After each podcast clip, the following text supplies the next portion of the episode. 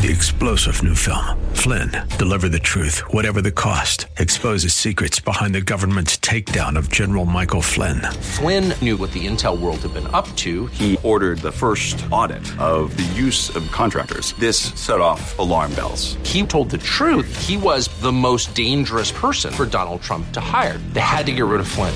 Flynn, deliver the truth, whatever the cost. Available now. Watch it today. Go to salemnow.com. Salemnow.com.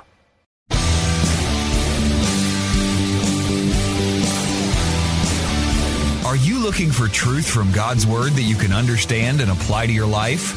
You'll find it today on Make It Clear with Dr. Stan Ponz. Listen now as Stan makes it clear.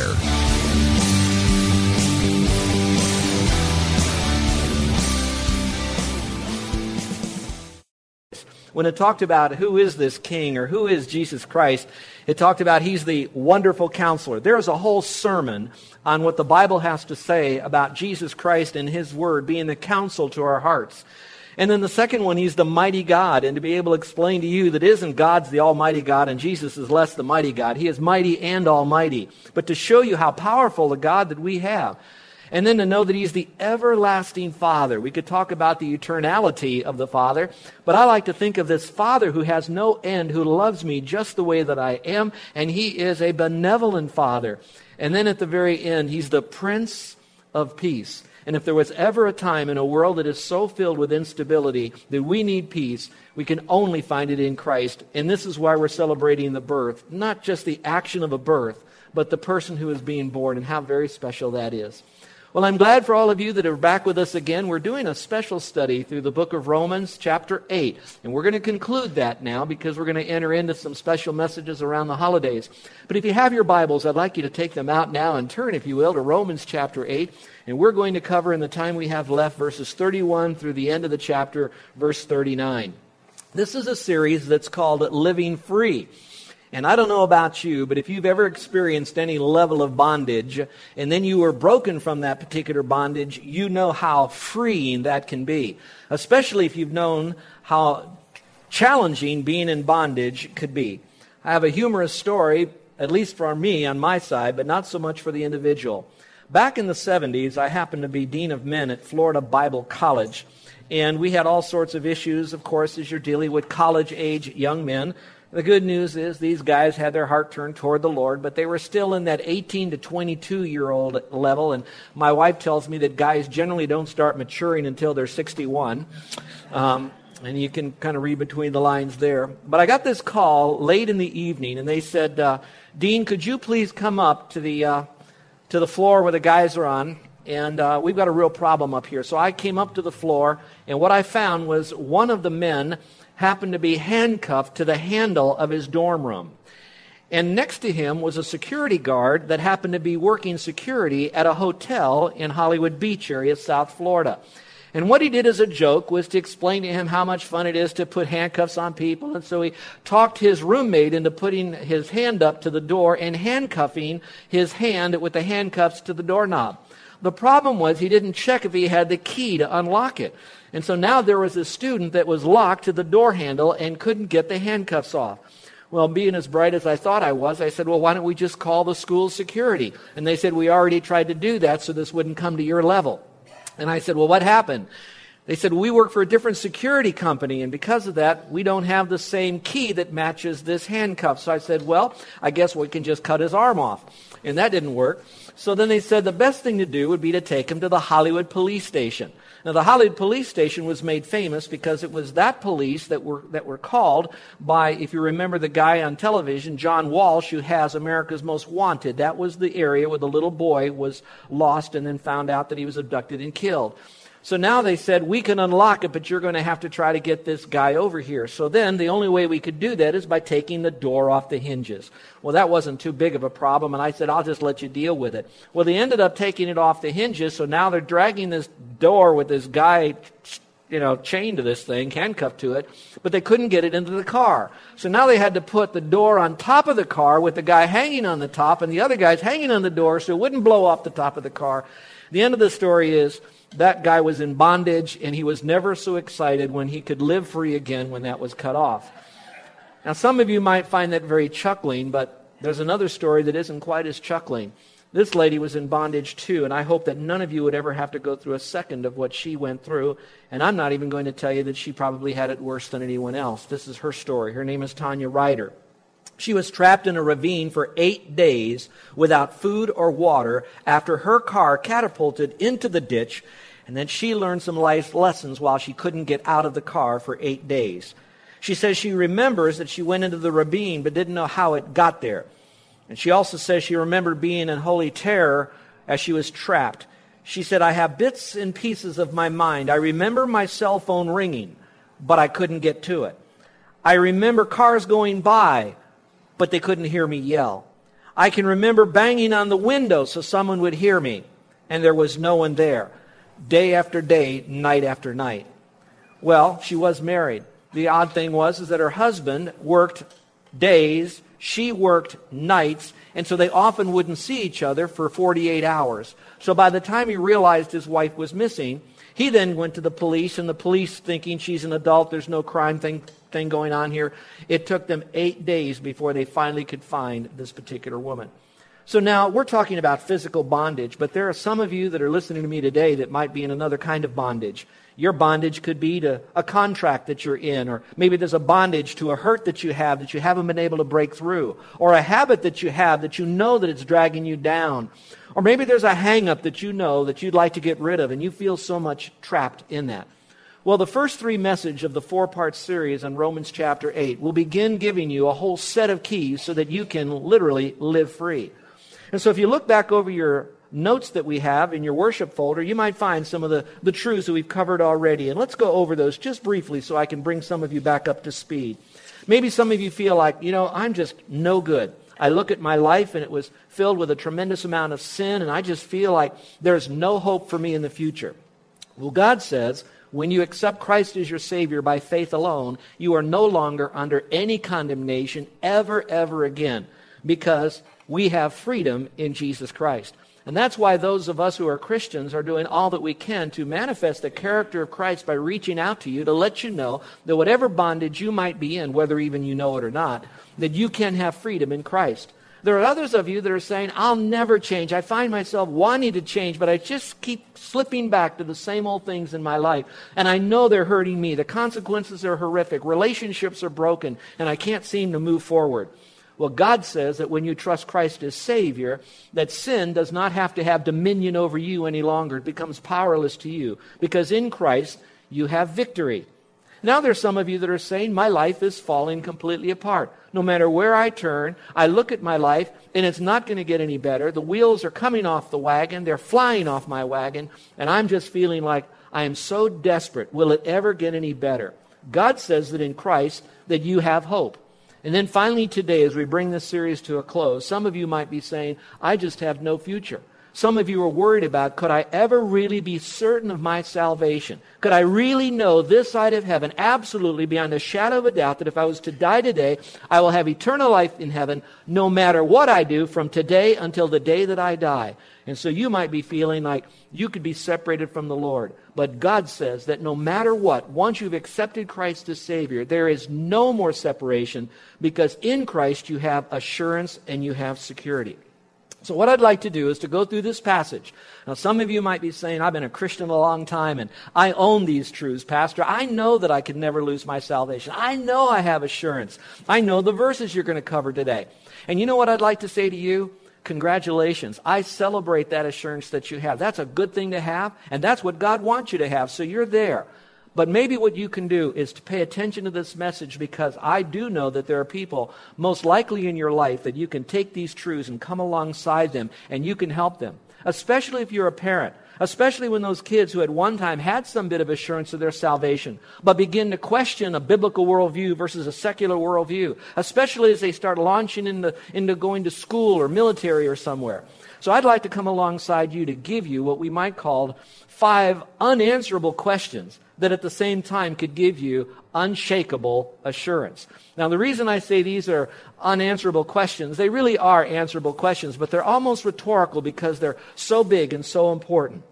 If you'll notice the, the section that we're reading in verse 31 begins with this. It says, What then shall we say to these things? In other words, how can we answer these things? What are we going to say to these things? And here's the first one God is for us. And I really like that phrase because it says, God is for us. It says, if God is for us, who then can be against us? That's a very important truth because some of you might be feeling right now that you're under so much opposition that that opposition is really coming at you like a freight train and is really hitting you on. And I'd like you to know that God says no matter what is facing you, whether it's finances, whether it's fitness, whether it's family issues, whether you got some enemies or foes out there, whatever opposition it might be, God is for you. You know that phrase, God is for us? That could almost begin any sentence in your life if you believe it and know it in your heart that can give you the encouragement and assurance to move forward. For example, you might say, God is for me no matter what I'm facing in my life.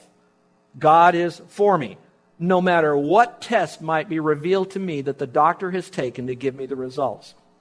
No matter what, God is for me. No matter what my children might be going through, God is for me even if I have an incorrigible teenager. God is for me, no matter what happens to the stock market.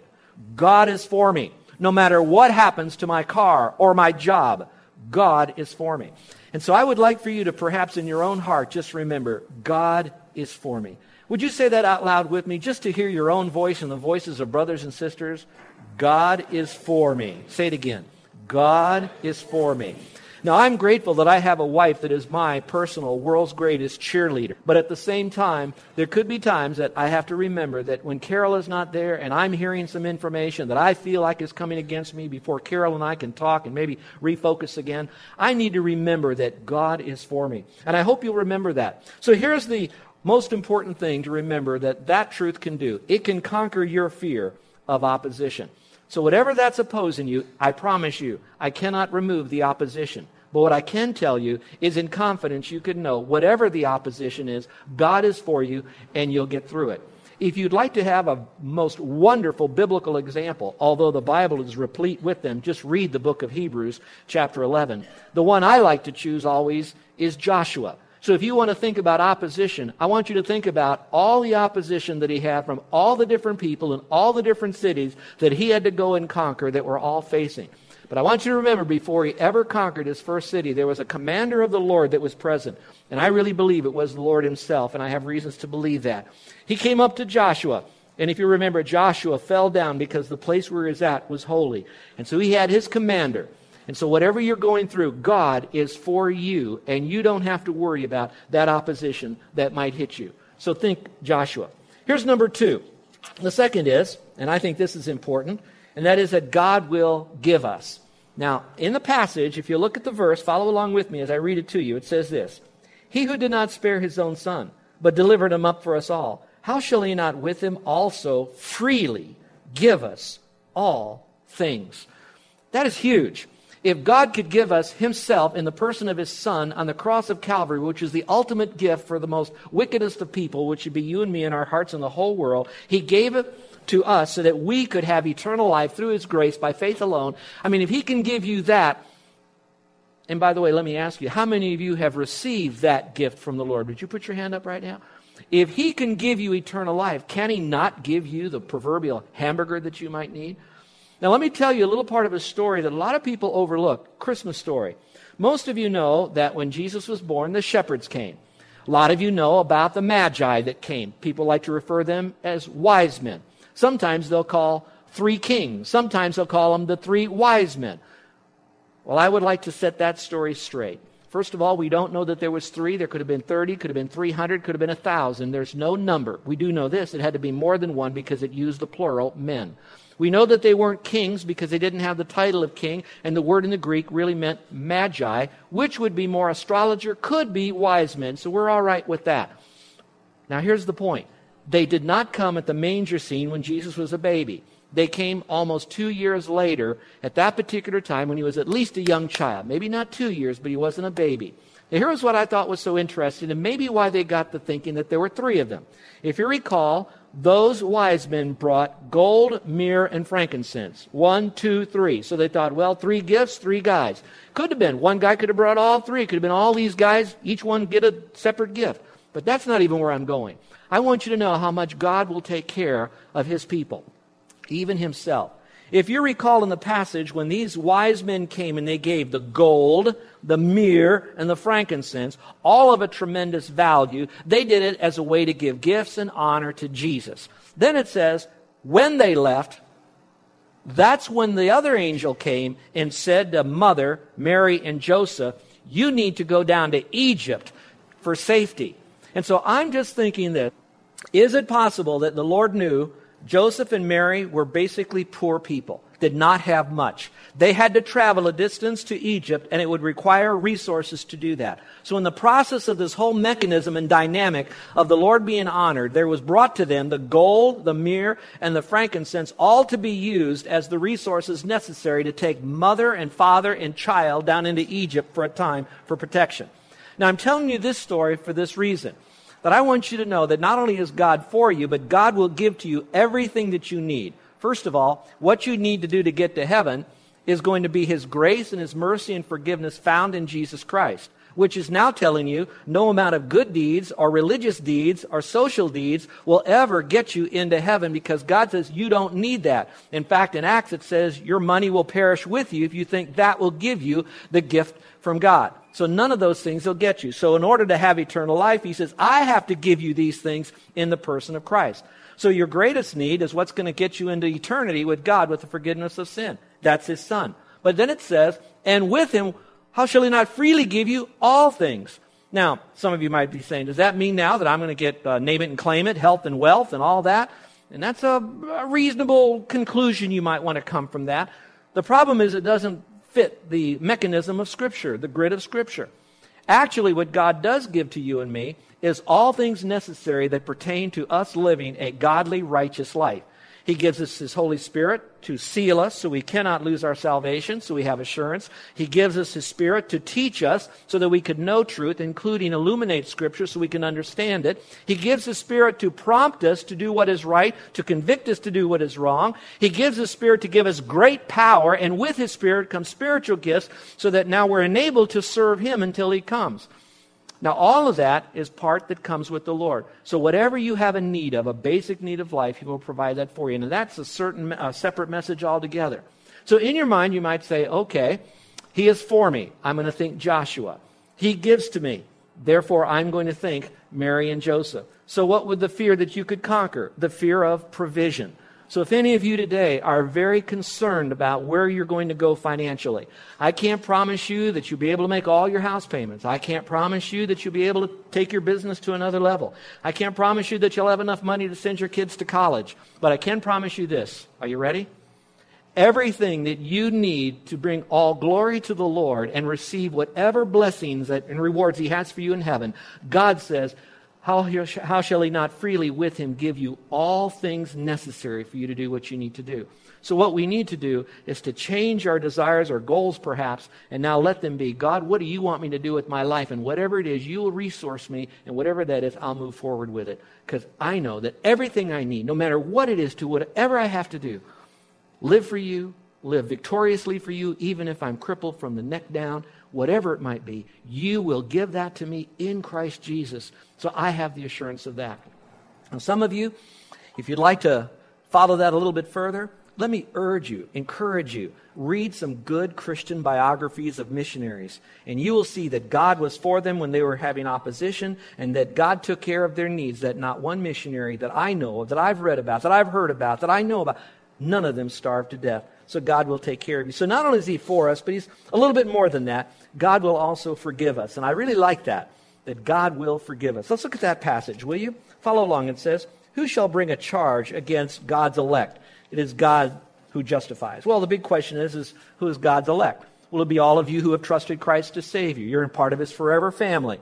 And so because of that, he says that there's no charge that's going to come against you. And I, I love that verse, that I know that God is going to be with me and that God is at the same time going to forgive me many years ago, I was in a church where the pastor was really big on trying to raise money, and he, he kept hammering away at the people. And I, I, I was kind of low man on the totem pole. And he kept saying it this way You're never more like God than when you're giving. And he'd love to say that. He'd all talk about how much God would give, God would give, and he'd never more like God than when you're giving. I don't know that I would ever buy that fully theologically. I think we're more like God when we are generous. I think that's important, but I don't know we're never more like God. I think we're, we're, we're more godly. But I'd rather look at it this way I'm probably most like God, not so much when I give, as much as when I look at people that are in a broken state in their life and I'm willing to pour upon them true forgiveness. I want you to think about the people who've come against you, the people who have really hurt you. I think perhaps maybe you're never more like God than when, when you have all that opposition. And in turn, what you do is you release them and you let them back to God. And so you're never more like God than, yeah, when you're giving, but also when you're forgiving. I like that phrase justified. You know what that means? That means you're declared righteous. That means as if you came into the courtroom and you did something wrong, but someone else took it for you. And what the judge did is he took his gavel and he hit it on the desk and he said, not guilty. I can only imagine what it would be. I wonder how many of you might be listening to me today that might have been in a situation where that you knew that you did some things wrong, but somehow you were given that little bit of grace and they said to you, you know what? We're not holding that against you, not guilty. Even that does not compare to the fact that God says to you, you're not guilty. There's a good possibility that some of you are here today and you are looking forward to hear that loud sound from God when his gavel hits the desk and says to you, I know you sinned. I've paid your sin debt. I look at you now. I totally forgive you of that, past, past, present, and future. The big sins, the little sins, you're forgiven of it all. And therefore, he says to you, not guilty. Now, if you want to think about who that might be, you could look at a couple of people. One would be, as Jesus was up on the cross, he looked at all those people that were brutalizing him and even begging for his clothes that he had. And he looks down upon them, and what does he say to the Father? Father, forgive them, for they know not what they do. Now, I don't believe that that was a full judicious forgiveness, where that means that all those people, they had their sins forgiven and they went to heaven. I do believe that it was at a time that the Lord was expressing that forgiving nature that he had to these people. But here's what he did do, though. There were two thieves on the cross. They were there because they were malefactors. They had done things that were wrong. They did deserve to be up there. They were convicted of their sin. And one of them looked to Jesus and had the right spirit and basically simply said, You're the Son of God. You're the one who is dying in pain for sin. You're the one who doesn't deserve to be up here. Essentially, you're perfect. We're not. And Jesus then, then looks at him. And in that same spirit of, Father, forgive them, for they know not what they do, he then says to this person, Today you will be with me in paradise. And so as I look at that, I want you and I to really, for a moment, enjoy that moment where God says to us, I forgive you of everything you've done wrong, and you now are part of my forever family. So as I look at that, I say, what, is, what fear has overcome in my life? The fear of accusation, the fear of the fact that I might have done something wrong, but now God says, I've forgiven you. Let's look at the fourth one here. The Bible says God will not condemn us. God will not condemn us. I don't have to unpack this too much because we spent a lot of time with this in Romans chapter 8, verse 1, when I began at the beginning of it, of, of chapter 8. But it says here, Who is he who condemns? It is Christ who died and furthermore is also risen. I love that, the death and the resurrection. That is the gospel. Who is even at the right hand of God, who also makes intercession for us. Oh, that is so special. If you remember how the chapter begins, it says, Who is he that condemns you? Jesus Christ who died, more than we more than that was raised to life. He is at the right hand of God. He also intercedes for us. I love that. He condemns sin in sinful man. He didn't condemn sinful man, he condemns sin in sinful man. No condemnation. Do you feel a little condemned? Have you been in an environment where you felt someone was condemning you for something you said or didn't say? Condemning you for an attitude that you had or didn't have? Condemning you for an action that you did or didn't do? and you felt really condemned, really marginalized. Now, some of you might feel that in the world of work. You might have had a very horrific boss, male or female, and was really condemned for the things that you did, and great judgment was placed upon you, tremendous control was put over you, and you were marginalized in a horrific way. Some of you might have experienced the condemnation away from work, but you grew up in a home where that most of the conversation coming out of the mouths of your parents were where they put you down when they looked at all the A's that you did and they saw the B, and they condemned you for the B that you made because you didn't do something the way they wanted you to do. And you feel in your heart this condemnation. Some of you have had it so much ingrained in us that we might look at God now and think that God is nothing more than a condemner. Just remember John chapter 3 that says Jesus came into the world not to condemn the world, but that through him the whole world might be saved. We are already condemned because we haven't trusted Christ, but he says, I want to release you from that condemnation so there is now no more condemnation if you'll trust Jesus Christ, me, he says, himself, as your Savior. You're taken out of that condemnation. Now, I think that's so important because some of you that live under condemnation, I want you to remember that Jesus Christ, He loves you. He cares for you. He says you'll never lose your salvation. You can have the assurance of my love. You can be set free, never to be back into that kind of bondage again. But you have to believe this is truth for you and me. You're listening to Make It Clear with the teaching of Dr. Stan Ponz, founder of Make It Clear Ministries. Make It Clear is dedicated to taking the Word of God with clarity into every person's world. It is the support of listeners like you who make the ministry of Make It Clear possible. You can provide your tax deductible gift to Make It Clear online by going to makeitclear.org, or you can mail your gift to Make It Clear, P.O. Box 607901, Orlando, Florida 32860. Thank you for helping us make it clear. If you would like to have Dr. Ponz speak at your church or event, please send us an email at tellmemore at makeitclear.org. Thank you, and remember to make it clear.